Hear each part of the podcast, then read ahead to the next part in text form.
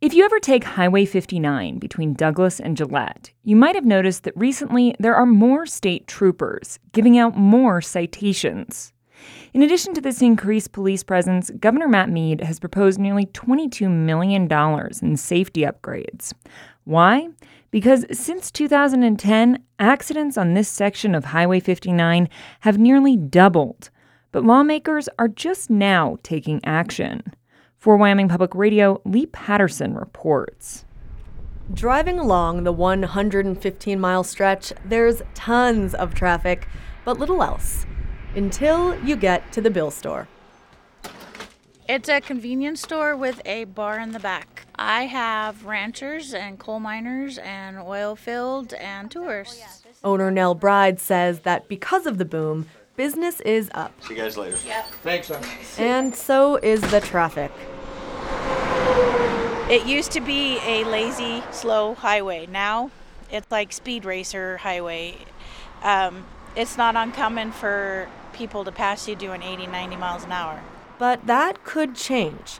Last month, Wyoming's Department of Transportation lowered the speed limit in Bill from 65 to 50 but that was only after a series of angry public meetings, an increase in crashes from 51 to 97 over the past three years, and a lot of close calls.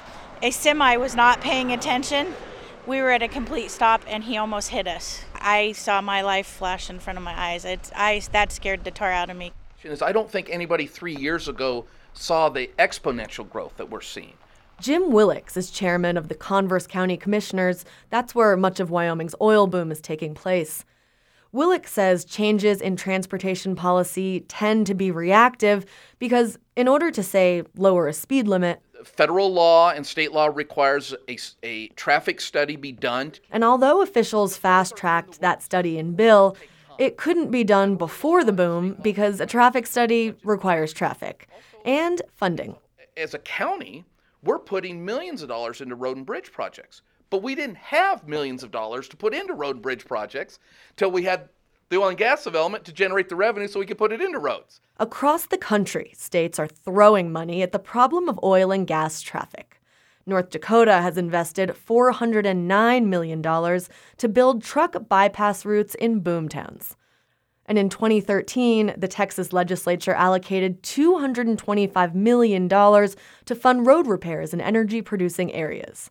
But if you can see a boom coming, is there any way to prepare your roads before it hits?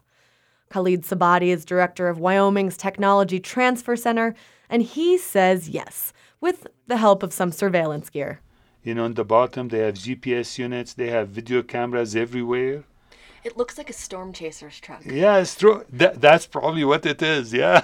In September, this vehicle and a few others drove around rural Wyoming gathering visual data on road thickness, rut depth, roughness, and cracks. And then they convert those video images into numbers, into what we call pavement condition index. It sounds like baseline testing for roads. Baseline testing.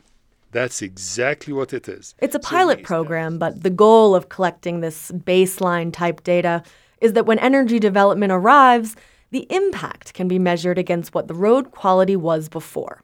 And then states and counties can resolve problems early on with small fixes like road repair and passing lanes. We don't know for how long we're going to have drilling activities. So I think this is really an excellent strategy to improve safety on two lane rural highways.